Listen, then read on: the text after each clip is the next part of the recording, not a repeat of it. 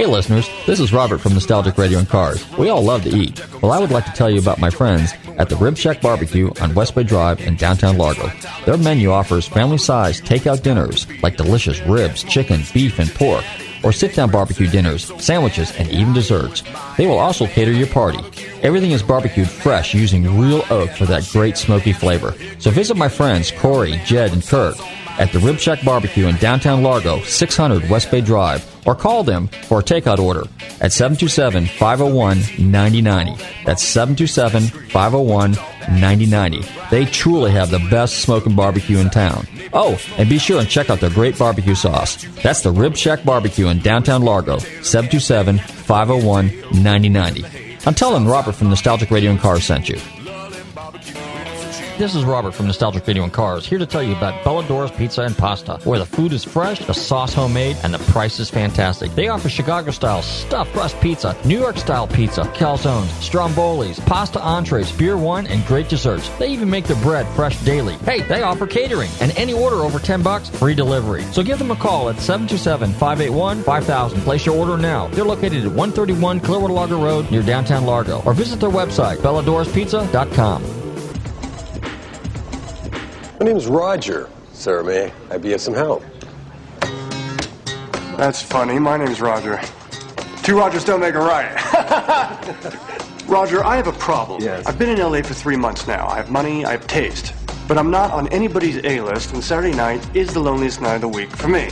Oh, a Ferrari would certainly change that. Perhaps. Hmm. But you know, this is the one. Yes. Yes, yes. I saw three of these parked outside the local Starbucks this morning, which tells me only one thing. There's too many self-indulgent wieners in this city with too much bloody money. Now, if I was driving a 1967 275 GTB Four Cam, You would not be a self-indulgent wiener, sir. You would be a connoisseur. precisely, champagne would fall from the heavens, doors would open, velvet ropes would part. I don't have one here. However, I do have one in the warehouse. Superb. What else do you have in the warehouse?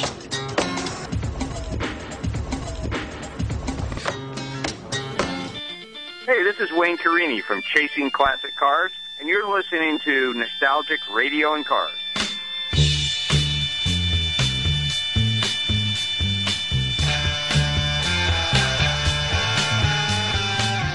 Hey everybody, welcome. You are tuned into Nostalgic Radio and Cars, and I'm your show host, Robert. Run your computers and Google TanTalk1340.com, and then Google our website, GulfstreamMotorsports.com. Don't forget, that is our website, and check it out. Also, don't forget to like us on Facebook. Give us a big mwah. And if you missed any of our past shows, don't forget you can go to our podcast, which is also located on our website. GulfstreamMotorsports.com. And we still have some stuff on our stuffs page. We still have a few t-shirts, and we still have some decals. As a matter of fact, you know what? Cedric, how you doing this evening?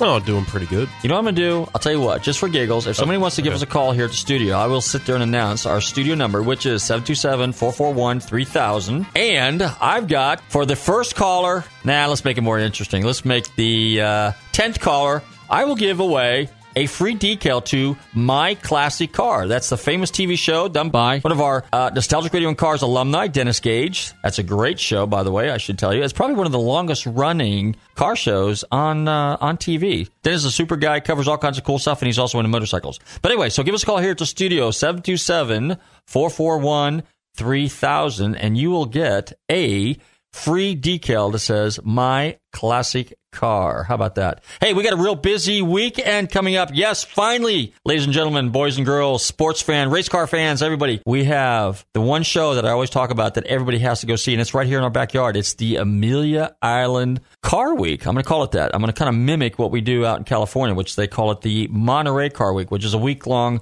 motorsports, automotive, complete madness. But anyway, so up at Amelia Island this weekend, March 7th, 8th, and the 9th, okay? Actually starts on the 6th, okay? So we've got what? The most important thing on Sunday, the Amelia Island Concourse, and our good friend Bill Warner puts on the most amazing car show because he truly is a car guy. This event is very, very automotive and car oriented. It's non political. It's just cars, cool cars, cool people. It's just a really, really neat event. On Saturday, Saturday morning, Cars and Coffee, also taking place at the Ritz. Saturday at 10 o'clock, Festivals of Speed at the Omni Amelia Island Plantation Resort. And then at 1 o'clock, our good friend Mike Flynn starts his first inaugural auction, the Amelia Island Select, in the Omni Plantation Ballroom. That starts at 1 o'clock promptly. On Friday, our good friend David Gooding has his amazing auction with some of the most outstanding and fascinating cars. There's going to be vintage Porsches, vintage BMW M1s, vintage Aston Martins, a rare 1973 Iso Grifo, Ferraris, and more. And again, for our muscle car friends down in Bradenton Motorsports, the National Mustang Racers Association. That starts Thursday, Friday, Saturday. And we gave away a few tickets to that. Don't forget that event. That's in Bradenton Motorsports Park. I think we got something spinning on the turntable, don't we? Yeah, we do. Here we, we do. Go.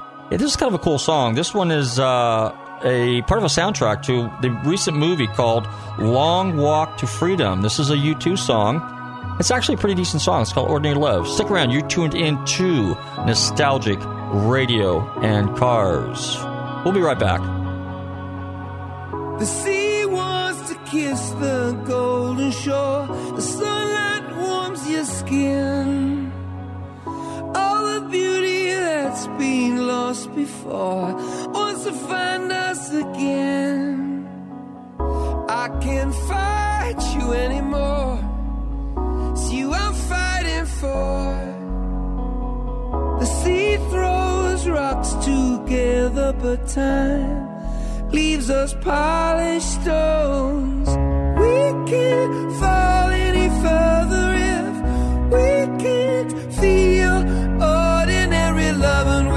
we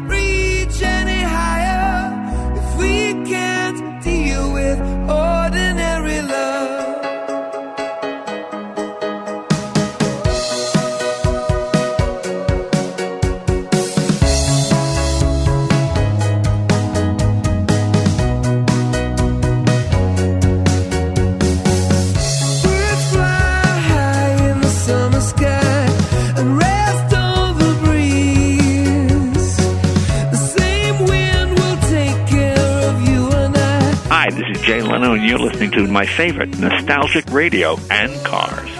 Okay, we're back, and you're tuned into Nostalgic Radio and Cars. It's time to introduce our special guest for the evening. This gentleman needs no introduction. He is second generation car enthusiast. He runs one of the finest auction houses in the country, if not the world. He is the official auction house of the prestigious Pebble Beach Concours d'Elegance. I'm delighted to welcome to the show this evening the president and founder of Gooding and Company, David Gooding. David, are you there? I am. Thank you. Thank you so much. I'm happy to be here. Well, tell us a little bit about uh, David Gooding. Tell it, give it, give us the beginning. How did you get involved with cars, and uh, share a little bit with us your experiences with uh, your father in, uh, in the Harrah Museum in uh, Reno. Sure. Okay. Well, yeah, I was born in Reno, Nevada, um, and my dad was the curator of the Harrah collection, uh, which uh, in the late 50s, 1960s, and 70s, uh, uh, well, actually into the into the late 70s, was the uh, finest collection of cars ever ever put together. And um, my dad was the curator there in the 1960s. Uh, so I, I just grew up uh, literally in automotive museums, and he went on to be a curator at some other automotive museums, one in Cleveland, Ohio, and then the Nethercutt Collection uh, out in California. Um, but uh, I, just always spent all of my time in after school uh, in the auto museums and in the libraries of the auto museums and crawling around the cars and reading about them and studying them and you know literally sitting in them and, and looking at them or we would travel to uh, car shows and go on uh, old car tours and uh, you know that was that was my upbringing um, so um, I, I had uh, I've loved them um, I can't imagine uh, I, I don't know that I had much choice but I it's it's what I've always uh, known and loved so uh, uh, I did not think that I would necessarily end up uh, in working in the car hobby because my my father always said, you know, you're, it's it's difficult to make a living in this business. so, uh, it, but I just I, I was drawn to it. So here I am. When you were a child, of all those wonderful cars, did you Mm-hmm. had a chance to just kind of you know experience back in those days? Which ones really made an impression on you? Uh, huh, well, um, my father um, has a real passion and, and extreme knowledge for uh, early brass era cars from you know The teens. turn of the century Mhm. all the way up to you know 1920.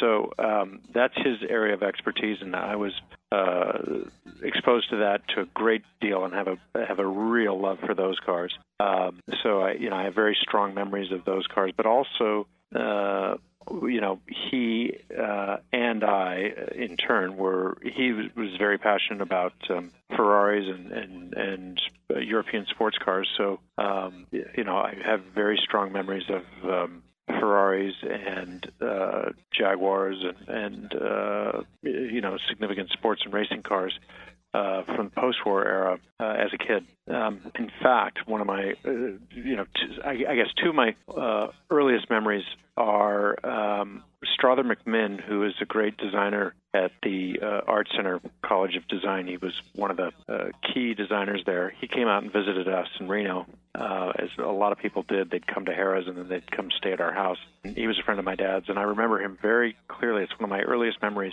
Him driving up uh, into our driveway in his uh, red 120 Jaguar Roadster, and I, I think I must have been about two or three years old. I, I remember just sort of crawling up to the window and saw, saw this gorgeous, curvaceous red 120 Roadster pull into the driveway, and I thought that that car just struck me with its lines and and, and the the sound and the look of the car. I, I just it's a it's a memory that um, stuck it's stuck with me forever, and uh, uh, so that that definitely made an impression. Uh, also, um, Phil Hill, uh, the great world champion uh, race driver, uh, winner of Le Mans three times, he was a good friend of my dad's, and uh, he and Alma would come out also to Reno and uh, visit. And uh, I remember Phil uh, driving around a friend's uh, Ferrari, and I rode in it a 275 GTB4, which my dad ended up buying later on, uh, and uh, unfortunately uh, had to sell years later. But um, uh, so I have very distinct memories of being wowed by uh, Ferraris and and uh, completely smitten by those cars. But then, of course, you know, um, I learned to drive on a 1913 Mercer Raceabout, and uh, you know, very very strong uh, memories of Mercers and Thomas Flyers, American big American powerful uh, performance cars from the brass era. Wow, that's amazing. Now, just to digress for a second, um, from what I recall when I when I was reading, because I'm from Northern California, I'm from Marin County, so we're not too far. We used to go to Squaw Valley, Lake Tahoe skiing all the time, so your area is pretty familiar to me. But um, I remember reading somewhere in some, one of the sports car magazines back in the day, was Harrah the distributor for the West Coast for Ferrari? He was, yeah. He had a he had a company called uh, Modern Classic Motors, MCM, Modern Classic Motors, and uh, yeah, he was the West Coast distributor. Of course, uh, Luigi Chinetti was the East Coast dis- distributor. So, um, yeah, Bill, uh, I, I think he uh, and and you know, steeped Ferrari historians can can confirm or, or correct me exactly on this, but I think when John von Neumann um, closed his shop, Harrah took over or was was awarded the uh, West Coast distributorship, and um, uh, so he was very uh, uh, active in the in, in, in Ferrari, you know, active in Ferrari enthusiast and dealer. Uh, but uh, he was quite passionate about Ferraris. There's wonderful photos of uh, Bill Harrah and Enzo Ferrari together, and of course Enzo Ferrari, you know, saw in Bill uh, he was a he was a great customer. Uh, so uh, uh, that's why uh, Enzo was certainly focused on Bill. Um, and uh, Bill always told a great story of um, he, he had, you know, he was always in, interested in fast cars. He had a uh, early 120 Jaguar, an alloy 120, one of the first 120 Jags delivered to the new to the country, and he picked it up the same time. Uh, there were three cars delivered. He and Clark Gable and a third person. I don't remember who the third was. And he and Clark Gable showed up and and uh, picked up their cars at Hornburg Jaguar. And so Bill was impressed with the Jaguar, but then uh, some years later went went from Reno to um, uh, out to Los Angeles to Von Neumann's and got a, a test drive uh, in a Ferrari Tour de France, and it was driven by Richie Ginther, Huh. who was a salesman at the time. And, Okay. Uh, And race car driver. yeah, Bill. Yeah, Bill. Bill said, uh, yeah, race car driver, budding race car driver. um, Bill was absolutely blown away. He had, you know, he'd been driving Jaguars and had a hopped up uh, Chrysler 300, and uh, the minute he rode on Mulholland in the uh, TDF, he, he just had no idea that a car could perform and handle like that. and um, uh, so, of course, he immediately bought the car and uh, was forever then aligned with uh, Ferrari. I mean, that was really a, a transformative uh, time for him. The distributorship was it up there in Reno or was it Los Angeles? No, it was it was in it was in Reno. It wasn't Reno. Reno. Were you able to experience Separate, separate from the museum. separate from the museum? Okay. Yeah. Did you get a chance to go over there a lot and see a lot of those cars as well with your dad? Uh, yeah, we did go over there on occasion. Of course, my dad was much more. I spent much more time at the at the uh, collection, but uh, yeah, we would go over to to Modern Classic Motors, and um, uh, you know, I I got to know Bill Harrah, which was a great uh, thing. We we went on a couple tours together when I was a kid, and uh, my dad was on them. A- actually, after he left Harrah's and was uh, working at another museum, and uh, we happened to be on a cross country tour, and uh, I would spend a lot of time with Bill. He and I would talk about the cars in his collection. He was kind of a shy fellow, and um, uh, he didn't, you know, he didn't really like talking to a lot of the other adults. But you know, at the time, I was this nine-year-old kid that could talk endlessly about cars, which he liked or he pretended to like, and uh, I wasn't, uh, you know, pitching him some sort of business idea, which I'm sure everybody else, all, you know, being that a, the the businessman that he was, he, he was probably getting pitched ideas all the time. Uh, so he liked talking cars, and we would just talk cars uh, endlessly. So, uh, uh, and I would tell him, uh, of course, I would point out things that were wrong with his cars that my dad had told me about that you know I was supposed to keep to myself, but I didn't, and he found that quite amusing. Interesting. Yeah.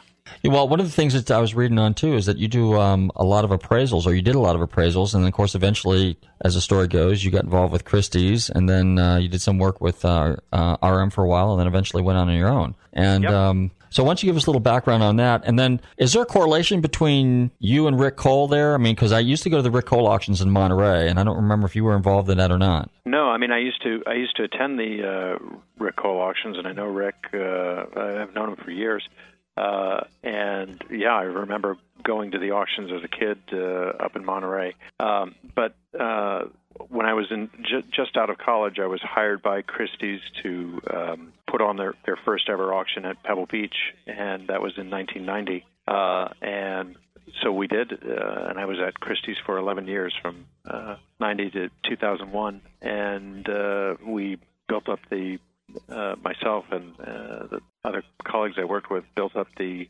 Christie's car department, and then um, I uh, had been approached by RM Auctions to run their uh, company, and so I did that for three years, and then I set up on my own here. Now, when you were in college, what was your major? Economics and philosophy. Economics. well, now actually, those two kind of tie into what you're doing, though, today, correct? Yeah, I, I, I guess in a way, yeah, I never would have thought of it, and I certainly it was not by any plan or anything. It was just complete design. But you know, certainly supply and demand are uh, important economic forces, and and and uh, understanding markets. Um, so yes, uh, you know, and uh, perhaps it should be it should have been uh, economics and psychology or uh, uh, economics and uh, perhaps art history. I don't know, but uh, yeah, it. Uh, I think I think it was my pre-college um, background that that's really uh, helped me uh, define, eh, give me the education needed to uh, to do to do what I do now. What was your first car? First car. Uh, well, it's going to sound crazy. Um, there were there were two. Uh, first car, I was I, I borrowed my parents' uh, 1955 140 Jaguar and drove that in in high school. It was uh, by that time in totally unrestored condition, pretty pretty used up condition, um, and uh, it was my dad's at that point. It is now mine. When I graduated college, he, he gave it to me, but uh, under the proviso that I had to restore it, and it took me twenty some years to get it restored. But it's finally restored and uh, back and running, and I, I drive it frequently. I, lo- I love that car. It's it's full of memories. My parents went on their honeymoon in it. Um, it's a it's a great car. It was a car that my dad drove when he was in Reno, and um, so that that's a and I drove it through high school. uh, after that, in college, uh, I had a uh, 69 VW Beetle, which um, was a wonderful car, actually. And I went to school in upstate New York where it would snow a lot, and uh, it was a, just a great car being an air cooled car uh, with the uh, engine uh, in the back, of course. The, the weight distribution was good for snow, and uh, I, I had a lot of good memories in, in, in that VW. It was it would always start, no matter how cold it was. It would al- it would always fire up and start. Did you keep the Volkswagen? No, I, I when I needed some money, I sold it on to uh, to a, a younger car enthusiast, and uh, I lost track of it. It, it ended up in last fellow that had it was uh, New Hampshire. Uh, a fellow in New Hampshire, and I, I'd be surprised if the car was still around. It, it had some, some some hard East Coast winters on it by that time. So. Well, now let's just digress just for a second. Well, let's go back to the Jaguar. And quite, of course, you know, you have two extremes there, you know, the Jaguar sl- slash the, the VW. But your most recent auction in Scottsdale, you had the Mercedes SL, you had the Ferrari uh, GTS, or GT, yeah, the GTS. And they were basically unrestored barn find slash survivor cars. Now, your Jag, Yes. Mm-hmm. since you said it's taken you 20 years to restore the car, given today's market, Yeah. and you look back in retrospect, do you wish you would have left the car alone? Uh, no, it had been. It, was not. Comp- it had been partially restored by my father through the years. So the original interior was not savable. It was actually. It was actually so dry. Uh, the the the foam, the leather, had turned to dust because um, uh, the car had been just uh, over the years the the leather had dried out so much, and uh, it had been uh, repainted a couple times. Although some of the chrome on the car uh, is still the original chrome, and when we restored it, I didn't I didn't make everything perfect. I left whatever whatever was good enough to that was original. I left as original. So. Um, uh, there's still a lot of original chrome on it. There is original paint in the uh, trunk compartment, and so there's there are areas I didn't touch everything, but most of the stuff that had been most of the stuff had been touched, so it, it had to. I had no choice but to restore it. Okay, so But if I, if, uh, you know, had it had it been um, in good original condition that was savable, I would have I would have done it absolutely. Okay. And in in a sense, I did. Uh, it is largely a restored car, but uh, uh, there are some surfaces which which have not been touched. so quasi preservation. Yeah. yeah. Okay. I mean, a lot of it. It had 110,000 miles on it, and had been, uh, you know, pretty derelict, uh, you know, during 20 years of its life. So it was kind of hard to. it, it, it's yeah. Okay. But uh, I I love original and preserved cars, and uh, that's my great uh, passion. And you know, whenever possible, I you know I really those are the cars that that that I enjoy the most.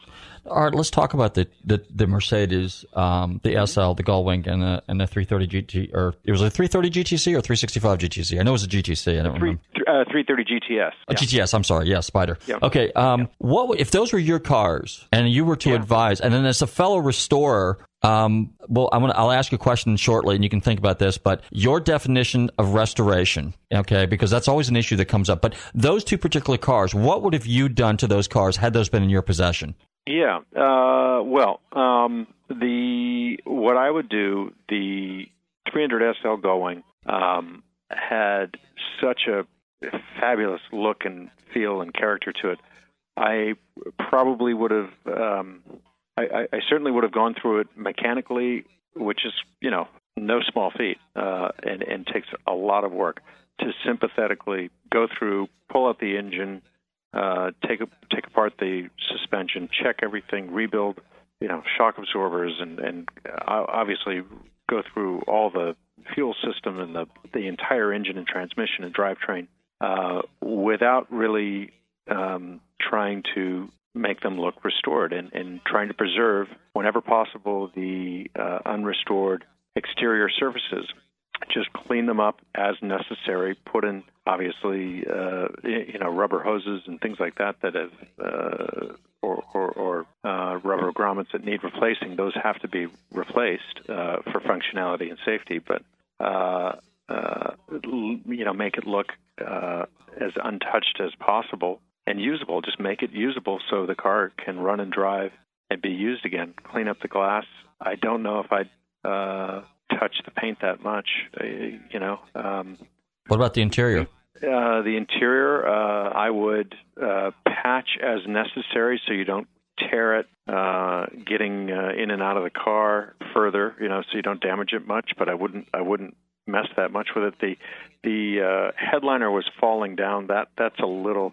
I guess I'd I'd put in some old looking. I don't know what I'd do with the headliner. That that would be a debate. The the headliner was literally falling down. Right. It looked a little a little. Well, let me. a little. Uh, Here's what. I, here's what. I- that would get in your get in the way of your your vision as you're Right, driving. But, right. Uh, uh, I'd do something to to you know patch that up or something. Okay, and then on the Ferrari, you, I'm sure you would have done the same thing and probably replaced the windshield because it was cracked, right? Yeah, exactly. Re- replace the windshield with the with the uh, period rep- replacement glass that came with the car. So it had factory uh, glass that came with the car. I would put that in, and um, uh, you know, I, I don't know whether or not I'd. It also came with a spare hood or bonnet. Um, I don't know whether I'd keep the car, the one that was on it that was damaged from the from the fire, or if I'd put the uh, the the new replace the new old stock replacement. Uh, I'm not sure. I, I'd have to sort of think about that. Would you say that this is um, because I, my background in the car business is I was always a wrecking yard guy. So you know, being in the salvage yard business, I used to come across a lot of barn finds, and that's always been my philosophy, even going back 30, 30 40 years, even when I was a kid, to just I liked original survivor, unmolested kind of cars. People tend to kind of frown on it, but now it seems like it's not a phenomenon. It's just that people are just finally getting it. Now, having been in the industry, and I'm sure you can concur with this, and you don't see so much with the with the stuff that you deal with, your exotics and your Highlines and your Ferraris and your Maser- Maseratis, but you do see a lot. Let's just say the the muscle cars, the 68 to 72 cars, the Camaros, the Mustangs, Chevelles, Goats, and stuff like that. A lot of those cars are reconditioned with and I use the word reconditioned because they're really not restored, um, with generic, you know, let's just say um, import parts. So I, I really don't, I, I have issue with that because that's to me is not restored or even close to it. You know, if you put it together with NOS stuff or new old stock or good used stuff, and where I was going, for example, with the with the uh, Mercedes in the interior, I had a '61 Lincoln Continental back in the day, convertible, and it was presidential black, black leather interior, black top, very nice car, sixty-three thousand original mile car, one owner. So mm-hmm. what I did is because I'm here in Clearwater, Chris Dunn is a real good friend of mine at Lincoln Land, and I went over to Chris and I said, I need to replace this driver's seat because it's, it's edgy. So we went over, we took another seat that he had of another car, took the upholstery out of that seat, and then I had that stitched into mine, and, and you could never tell. It, it was all totally period correct. So I concur with everything you're saying, and I believe that, and I, and I truly believe that that, to me, and I think a lot of collectors, is probably more valuable than a restored car because it's restored. It's been taken apart. you know? Yeah, yeah, it's sym- sympathetically restored, and and and um, yeah, absolutely. And you know, it, it, there are different the, different people feel different ways, and it, it kind of depends on um, uh, each surface, each part of the car, uh, you know, condition. But some people feel that you know, if you're replacing that, that that's part of the car's history, and then you're sort of pulling the car's history. I I don't know that I'd go that far, but I certainly think you're you, you know yeah you're going in the right direction and and uh, uh, you know just to just to replace it with something new is um, it's just it's you know it's not as interesting it's not factory correct and it's not as it just doesn't have the soul you know something that has uh, Exactly. age to it and that was you know built by the factory has a a soul and an age to it that uh, matches the rest of the car and uh, is correct. So yeah, that's um, You meant uh, you You- know, whenever possible. That's what we try to do when we see when we see cars that are preserved and have something uh, missing. You know, try to find a period correct part that has sort of same texture to, to not to you know not to to uh, deceive anybody, but just so it all matches and and and, and has a, a the correct soul for the car. Exactly. Now, referencing soul, um, recently I had Garth and I had Charlie Ross on my show.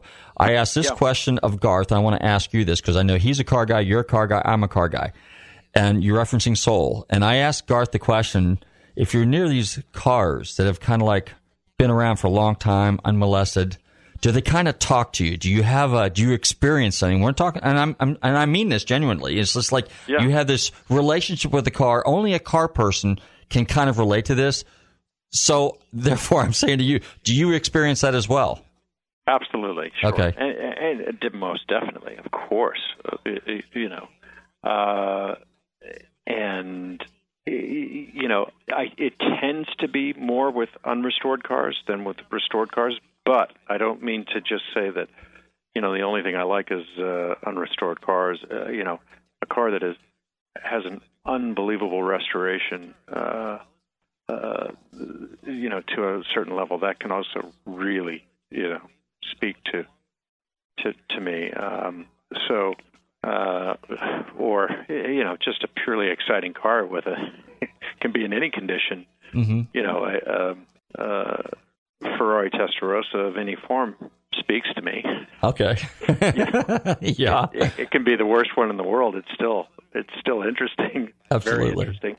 Uh, and speaks volumes. So, um, uh, you know, yes, most definitely. But but the cars, you know, you know, you find that um, I find that that that you know these cars that have great patina and and um, uh, obvious history just in their condition before you even really fire them up or or go for a ride in them. You just walk up to them and you can see that there's layers of paint and history and different. You know, you can see that there's been human history and and and and a whole bunch of history that has happened with this car before you even open it up. You those are the cars that definitely have uh, uh, a lot of meaning and gravity. It's almost like going to the SPCA and you pick up a poor little sheltered animal. Would that be kind of like the same analogy in a way? Yeah, absolutely, Okay. absolutely. Now, what do you say to your clients? Because you've had some outstanding cars. I mean, for example, that 250 um, California Spider.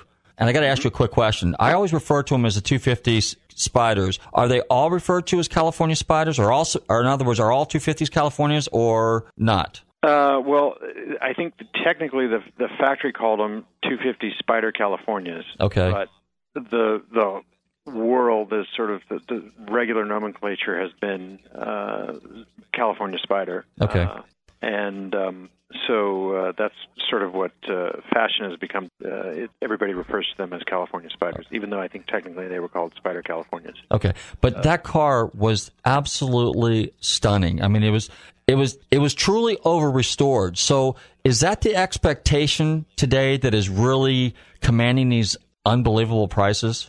Yeah, you know, I mean, I think that uh, sometimes, you know, certainly there are those people that just have a, a real thirst and quest for uh, perfect cars, and and it's, you know, I get it. There, there's an example that that car, uh, the paint on it, the interior, the uh, uh, everything, the presentation about it was was better than it was new, and um, you know, it deserved it. It's an incredible car, and so you know, it, was actually it's the way the factory finished it. You know, they would not have done the paint as well. The the body, the panel fit would not have been as nice as uh, as that as it is now. And um, it, it's such a beautiful, artful uh, coach built car that it that it, it actually it's you know it was nice to see it done that way. So uh, yeah, definitely there are clients that uh, desire that, that that have a real appreciation for that and value that.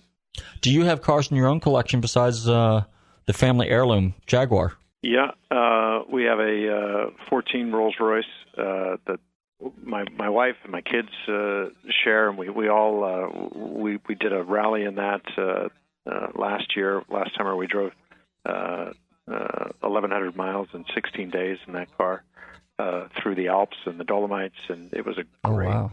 experience. Yeah, in a 1914 car, it was a unbelievable experience. So you took the car to Südtirol, to to Europe, to northern Italy. There, Yeah, yeah, interesting. Italy and Vienna and and uh, yeah. Oh wow! Yeah, Austria. Yeah. How about uh, sports cars? Have you ever done a Mille Miglia or anything like that? Uh, I have. I don't have a Mille Miglia el- eligible. Well, I guess the 140 could be eligible for it, but I don't have a, a, a real sports racer. Uh, I have done it, and it, what an what an exciting event!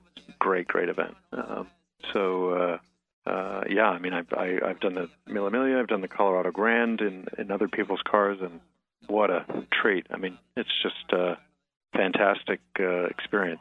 Wow. You know, and, and these these events are are great, and there's so much um, people really uh, talk a lot about them. But I I often say, you know, so much. these cars can be just as much fun or as rewarding to just hop in and go for a Sunday drive, or just you know, I'll occasionally drive the car to work and uh, back home, and or I'll pick the kids up from school in a, in a car, and and and that can be just as much fun. And that's sometimes it's those spur of the moment uh, drives that are, and they they can be short drives that are uh, that have just as much weight or build as many memories as, uh, and it's good for the cars as well. Uh, than you know, shipping your car halfway around the world and doing some uh, monumental thousand mile event in three days. That's you know n- nothing wrong with that. Those are great too. But you know, I I I often say to people, you know, just just take them out. Just you know, drive them drive them on the weekend. Drive them on the drive them during the week if you can. You know. Well, it's, interesting that you meant that mentioned that because uh, this past weekend I was at uh, Boca Grande, the Boca Grande Concours, and I was talking to a number of people down there, and I think the term that the one guy used is kind of a cliche, and it's like, oh yeah, well these are the cars that we drive to the restaurant, and of course now given the Palm Beach area, but I thought that was kind of neat that they actually drive their cars even though they're short distances and stuff like that. I commend people that take their Ferraris, their Lamborghinis, their Maseratis, their vintage Rolls Royces, and in uh, to these events and drive them around and, and enjoy them and experience them. So they're not just a commodity, you know, an investment or something like that. They're actually, you know, part of their an integral part of their life. Absolutely. No, I mean that's you know I I, I think it's uh, really important uh, to do that. Number one, it's good for the good for the car, but it's also very good and rewarding for the owner. That's how you get to know the the car and its quirks and its unusual, you know, the starting procedures and how it likes to warm up. And when it's you know it, that's when it really comes alive is when you you know experience it again and again and you really realize and it takes you know it takes some repetition. Sometimes you get in a great car and you drive it and you go, eh, you know, this is you know okay, it's it's it's it's nice, it's uneventful, and it doesn't really. It's not until after you experience a few times that you really realize what a great car it is. You know, a case in point is uh, 300 SL uh, or a or a Silver Ghost Rolls Royce. They do things so well, and they are so advanced for their time that, that you tend to think of them as kind of initially when you drive them as well. Geez, you know what's all the fuss about? These are these are uh, you know they it stops, it goes, it runs smoothly. It's you know, and then when you really exercise them and really spend some time and then think about how advanced they were and and what they are relative to other cars of their period, then it really begins. You really begin to have a respect for how great a car they are, and um, uh, it, you know that's uh, that's what helps you put it in perspective. Is are just these uh, uh, repeat introductions you get with with cars and, and driving them uh, on multiple occasions, whether it be on a long term event or just out to dinner, as you say, is is uh, is what's uh, what's good, you know, and what what what I find a, a lot of fun. Do you uh, tinker with your cars a lot, a little bit? I mean, are you kind of mechanical somewhat? I mean, uh, you know, uh, not as much as I'd like to. I, I don't get the time to. Mhm. I, I I have a um, uh, I have a, enough of a knowledge to be uh, dangerous. I can take things apart really quickly. okay. Let's can, talk. I'm really good at taking things apart, but uh, yeah, getting them back together. I mean, certainly I can on the older cars. Um, uh, I've spent enough time around early cars to really understand and work on them, um, and they're a little more uh, rudimentary. But uh, uh, you know, I yeah, I can I can. You know, if I get stuck on the side of the road, I can I can generally figure some things out. Um, but uh, I'm not going to go out and race prep a, a 907 Porsche or anything like that. But uh, okay. I have great respect for, um, uh, you know, I, I have some mechanical understanding, and I, I, I'm, you know, I really I'm fascinated by it and have a great appreciation for it. But um, uh, I'm not a trained mechanic, so Okay. um, Have you ever done any vintage racing? a little bit, uh, a little bit at uh, Laguna. Um, you know, just uh, driving around. Yeah, uh, raced uh, a little bit over in Europe, um, but nothing, nothing serious. Okay. I asked you earlier about um, your interpretation of the word restoration. So I'm just curious if you would uh, just share your thoughts on that. Your what you perceive, and kind of the consensus maybe of what the word defi- the word restoration really mean and probably should mean. Yeah. Hmm. Uh, well, I think a goal in a restoration should be um, to always always restore a, a car to as authentic um, uh, authentically as it would have been uh, delivered new, uh, or uh, you know, it depends on what you're starting with. Um, uh, but but I think it's I, think it's very important to restore it to um, uh, you know period correct um, specifications. However, if something has been with the car for many years, you know, a modification that happened Right. when it was six months old or a year old, but the first owner put on a, you know, a strange mirror or added a different kind of tweak to the engine and something. A period modification, in other words. Yeah, a period modification that the car has been known for Mhm. for a number of years. I, I think it's important not to erase that. And, Okay. you know that's where maybe I differ from a lot of other um, uh, restorers and, and judges. Uh, I think a lot of people just say, "Well, it's got to be as factory delivered." You know, it, it, it, that that car that you know that car had a, a mirror added by the first owner uh, or the dealer or something. Let's pull that off. That was not a factory specified uh, delivery, so let's you know that should be pulled off and this and that and da da da. Or the first owner when he bought it, he repainted it a different color and you know, to me, I think all of that um, is part of a car's history. So uh, I, I think when restoring, you have to take all of that into consideration. And uh, you know, uh, I'm, you know, if something doesn't need to be restored, why touch it? If there's a surface that's uh, in great surviving condition, you know, uh, even though it doesn't match, I'm kind of I lean toward leave it alone. You know, now that not every Concours is going to agree with that, but you know, if and if you're going if you're going to win, you know, uh, first prize, if you're shooting for uh, you know the trophies at the Concours, then then that's the, the, then you're gonna you're gonna have a conflict there. But uh, you know, I, I spent a lot of money on restoring my Jaguar, more than the car is probably worth. Uh, but and I haven't taken it to a Jaguar Club Concours because it's not going to win against other cars because it's got mismatched chrome. Some of the chrome's redone, some of it's original. Uh, some of the paint's redone, some of it's original. It's it's you know they rip it apart. Um, it, you know it's it's it doesn't all match, but to me that's fine. Well, it's like, for example, your car. Let's just say, for example, back in the day, your dad would have put an S head on there, you know, and changed the Yeah. carburetors, a few things like that. But that was a Yeah. that would have been a period correct modification, you know. Or if you had an Austin Healey, you would have put a, you know, you would have put an M head on it. You would have changed that. Or Yeah. if you had a 356, you would have gone from a normal to a super. So I, I agree with you that if it is a period correct mod that would have been, you know, let's just say socially acceptable, you know, back in the day, then leave that alone, and that's that's fine.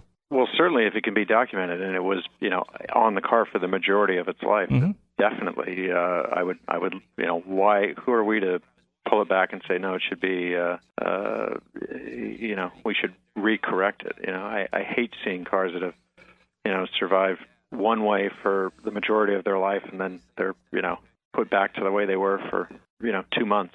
Mm-hmm. I can I can see the struggle you have to deal with here sometimes, you know, because you've you've got people on both sides, and you've got to kind of be totally neutral. But you know, I mean, as an appraiser, you know, somebody that's got to be objective, I can see, you know, and and you know, you can share this thought with everybody, and and people can kind of get it. Let's talk a little bit about Gooding. There's an auction coming up here March seventh, okay, at Amelia Island. So let's talk a little bit about that. And I guess this is your fifth year at Amelia, correct? Yeah, it is our fifth year at Amelia Island, and, And uh, your we've 10 year anniversary also, right? Or was that last year? Yeah, uh, last year was our 10 year anniversary uh, for the company. Yeah, Okay. we're now in our 11th year, and uh, it's flown by. But uh, yeah, I mean, uh, we can't believe that uh, uh, our Amelia sale has grown uh, so much, and uh, we have the best offering we've we've ever had. We have nearly 90 cars. Uh, you know, I mean, just incredible stuff from. Uh, 907 Daytona winning Porsche, one of the most significant sports racing Porsches of all time. Uh, this very car. It was the first Porsche to win an overall endurance race. And you know that statement in and of itself is is quite a big statement. I mean that's what Porsche is known for, and this is the the car that first did it. So um, uh, it's a really significant car and, and, and quite a beautiful car as well, and, and very rare. So we're excited excited about that. We've got all kinds of uh, fantastic uh, other cars as well, other Porsches, an RSK, uh, fantastic Rolls Royce, a Henley Roadster, which is a, a super rare and unusual, desirable Phantom II uh, from the 1930s. Uh, we have a if you're into unrestored cars, uh, as I can tell you are, Mhm. we have a wonderful 250 uh, Europa Ferrari that is just spectacular. It's got its original paint, most of its original paint, all original chrome, total original interior, just just gorgeous. Uh, It's just gorgeous, and the you know it's one of the most original Ferraris I've ever seen. Period, anywhere, and um, you know, you see the the way that the car, the door fit and the panel fit on this car, and it's, you know, they the the saying that you often hear, well, restored cars are never as good as the original. It it has a feeling and a, a tightness about it that you know, not to take away from re- restored cars because so many restorers do a great job, but there's just something. This car has a panel fit that I have not seen ever on a, another Ferrari. The uh, Incredible. was is, is 55 is that the first year for the 250? Uh, uh 54 actually. 54, okay. Yeah, yeah, yeah. You've got a Very 50, 507 BMW. I see you got a Yeah, we have a whole fantastic collection of BMWs. Uh, of course, the 507 is the, the star, uh, but uh, there are uh, 18 BMWs and um, a wide range of everything from Isettas to uh, an M1. Um, but uh, you know, there is a marque that uh, people are quite passionate about, and it'll be interesting to see how they all do because uh, you just you just don't see. You know, there are a lot of um, Mercedes collections and uh, Ferrari collections and Porsche collections and Rolls Royce collections and Bentley collections, uh, but uh, BMW has such a strong following, especially with post-war cars. So it'll be really exciting to see them, you know, get their due. And and and uh, you know, uh, uh, there's a cadre of uh, collectors out there who are, you know, quite excited about bidding on these cars. You have an RSK uh, that's going up, and that car actually belonged to uh, a local collector here, uh, Mr. Kent Rawson, who was a friend of ours, and I see that's going Oh, up for auction. And uh, yeah, yeah, spectacular car, beautiful. Uh, of, of all the, you know, from the spiders, the, from the 550s all the way through the RS61s.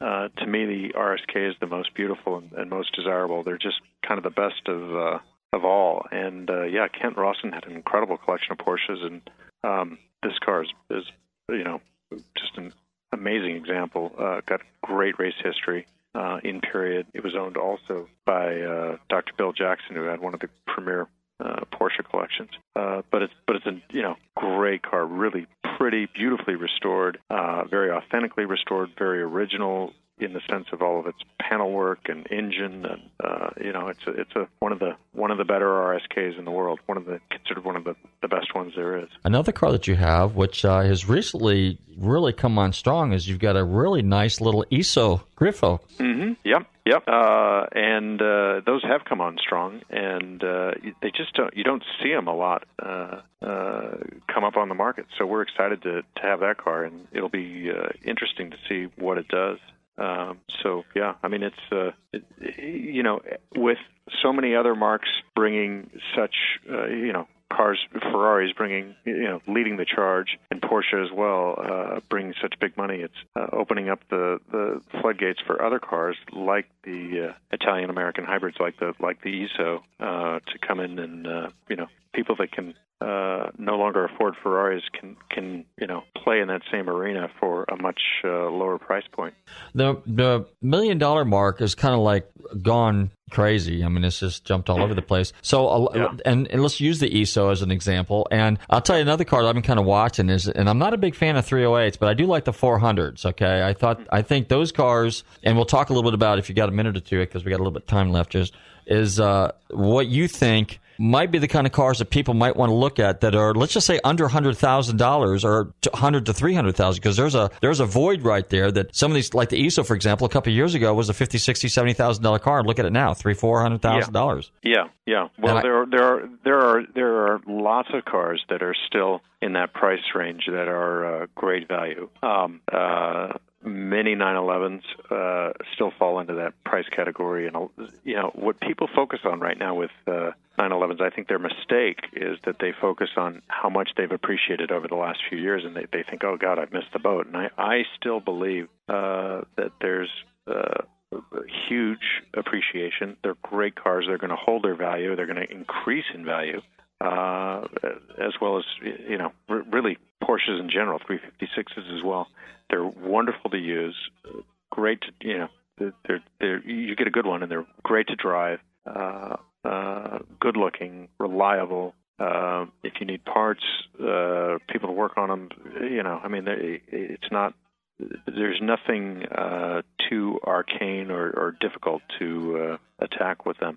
Um, similarly, Jaguars are, are are I think great value. Very different than a Porsche, but uh, uh, uh, you know we've seen a spike uh, recently in E-types. I, I kind of hate to say that I saw it coming, but for a long time I, I thought they were undervalued. I still think a lot of the XKs are undervalued. Um, you know, an XK 120 uh, is such a beautiful car, and you know you can buy many uh, many very very good cars for under two hundred thousand dollars. A lot of them under a hundred thousand dollars. So um, uh, you know that to me represents great value. Um, there are American cars, of, co- of course, Corvettes that uh, uh, are are great value. But also, you know, if you uh, want to be adventurous, go uh, go into earlier cars. The the cars from the 20s, 30s, 40s, or you know, you can get fantastic, interesting cars with uh, great histories uh, for you know well under uh, uh, you know if you have a hundred thousand dollars to spend, you can you can there, there's a, a lot of options for you, and um, uh, the cars are uh, relatively uh, simple, and you can you know work on them. You don't need a factory trained mechanic to work on them, and um, uh, they they're enormously fun to drive. A lot of people look at some of the older cars and think, oh well, you know, it doesn't go that fast, so it would be that fun and exciting. Well, you know, you drive some of these cars at 50 miles an hour, it's plenty exciting and and uh, lots of fun and open air motoring. Um, great, great value. David, if you had to uh, buy one car, hmm what would it be? I know you hate that question, don't you? I hate it too when people say that. That's a tough one for any car guy. Well, uh, what what's my budget? Um, well, let's just say, let's just say a hundred thousand dollar car, and then if it didn't matter, if there was no budget. Yeah. Okay. And the reason I uh, say that is because my listeners are, you know, they're hundred thousand dollars is a lot of money, and and and, Sure. and, and, and no disrespect to anybody, but and, and I'm I'm putting it in kind of rational terms, It- okay? You know, because yeah, it is a lot of money. I would I would buy uh well uh if if you want a sports car, I would buy probably a hundred thousand. You know, if you had a hundred thousand to spend, if you, and you wanted to buy a sports car, I would buy either um, uh, a Jag or a Porsche. Um, uh, you know, like a E-Type coupe uh, or a 356 or um, a newer 911. Um, uh, depending on what you you know what eras you like and what speaks to you. But uh, Mhm. you know, I always recommend to people, uh, you know, buy as nice a car as you can find and as the best one that you can find out there. Do your you know do your research and, and find the the best one out there that's been uh, uh, loved by somebody, and and you know you can be the next uh, caretaker of the car. That's uh, that's the key. And if you if you you know don't want a, a sports car and you want something that uh, seats four or something, look a little bit earlier. Buy a uh, an American car from or you know a British car or, or European car from the 30s or 40s or, or earlier. And there's so many uh, options out there.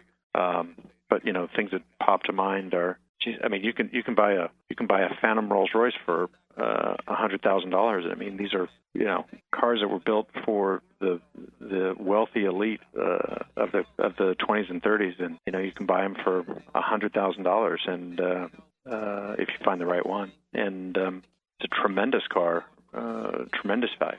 Now, if I had an unlimited budget, uh, I would say the Mercedes Uhlenhaut Coupe, which is you know a priceless car. I, I, I would hate to think that that's a 50 to 80 million or a 100 million dollar car um, from the 1950s. They're they're uh, all owned by the uh, Mercedes factories, so there's uh, you know there's no chance in in me being able to even if I were to ever uh, you know win the lotto and say you know knock on their door, they wouldn't sell it to me. But that's what I'd that's what I'd go after. I mean, there's uh, nothing nothing like that. Wow. All right. In closing, why don't you go ahead and plug Amelia Island real quick and uh, let our listeners know, uh, you know, the game plan for you. Sure. Well, um, it is March 7th, uh, Friday, March 7th at 11 o'clock uh, Florida time. And uh, please, I encourage everybody to go on our website. Uh, you could look at the, the whole catalog, view it all online, and you can watch the auction online via webcast through our through our uh, website, which is goodingco.com. It's G O O D I N G C O dot com. Uh, so if you are not able to make it uh, to the to the auction in person, you can watch it live, and it's really it's beautifully broadcast. So it's uh, quite informative and interesting. And you know, a lot of people say, "Look, I'm not a I'm not a buyer, so therefore I don't want to necessarily attend the auction or watch." I said, "You know, look, if you're interested in cars, you, you can just watch, uh, see the cars in motion, see the see people enjoying the cars, hear the cars." Uh, listen to the descriptions of them and uh, actually watch, you know, in real time the market speaking. Whether you know you, you see what uh, uh, what's really going on in the market in real time. So uh, I always find that fascinating. Interesting. Well, David, I want to thank you very much for taking some time out. I know you're very busy. You got to get set up for uh, Amelia here this week, and uh, I look forward to seeing you there. I will be there. I will tell you that I had the honor of covering your auction for Sports Car Market two years ago during the when you had the Drendel collection. Oh yeah, that was exciting. And I will tell all my listeners that truthfully, and I mean this sincerely, Gooding and Company has, without a doubt, probably the finest auction in the United States. I've never seen anything else outside of the United States in terms of auction. But David, you do a, an excellent job, and Janelle's a sweetheart, and Charlie Ross, one of the best auctioneers I've ever heard, utterly amusing, and Garth and the rest of the guys you got working there. You got a great team. Oh, thank you, thank you very much. Well, I, it was a real pleasure uh, speaking with you. I enjoyed being on the program, and uh, look forward to seeing you in Amelia Island. Well, thank you. I enjoyed the conversation a lot. I thought it was a lot of fun. And uh, most certainly, we will see you at Amelia. Okay, I want to thank all my listeners for tuning in to Nostalgic Radio and Cars. Don't forget, check out our website, GulfstreetMotorsports.com. If you've missed any of our past shows, you can visit our podcast, Nostalgic Radio and Cars. Don't forget to like us on Facebook. And don't forget to tell all your friends to tune in to Nostalgic Radio and Cars every Tuesday evening at 7 p.m. for the most fascinating and legendary names in motorsports. And I want to see everybody at some of these shows this weekend. I want to see everybody either at the National Mustang Racers Association at Bradenton Motorsports Park or Amelia Island. And in the meanwhile, everybody stay safe, drive carefully, and love your family. I don't mean to be telling tales out of school, but there's a feller in there who'll pay you ten dollars if you sing into his can. Downtown Dave. I'm not here to make a record, you dumb cracker. It broadcast me out on the radio. WTAN, Clearwater, Tampa Bay. WDCF, Dade City, Tampa Bay. WZHR, Zephyrhills, Tampa Bay. Listen. You dumb cracker.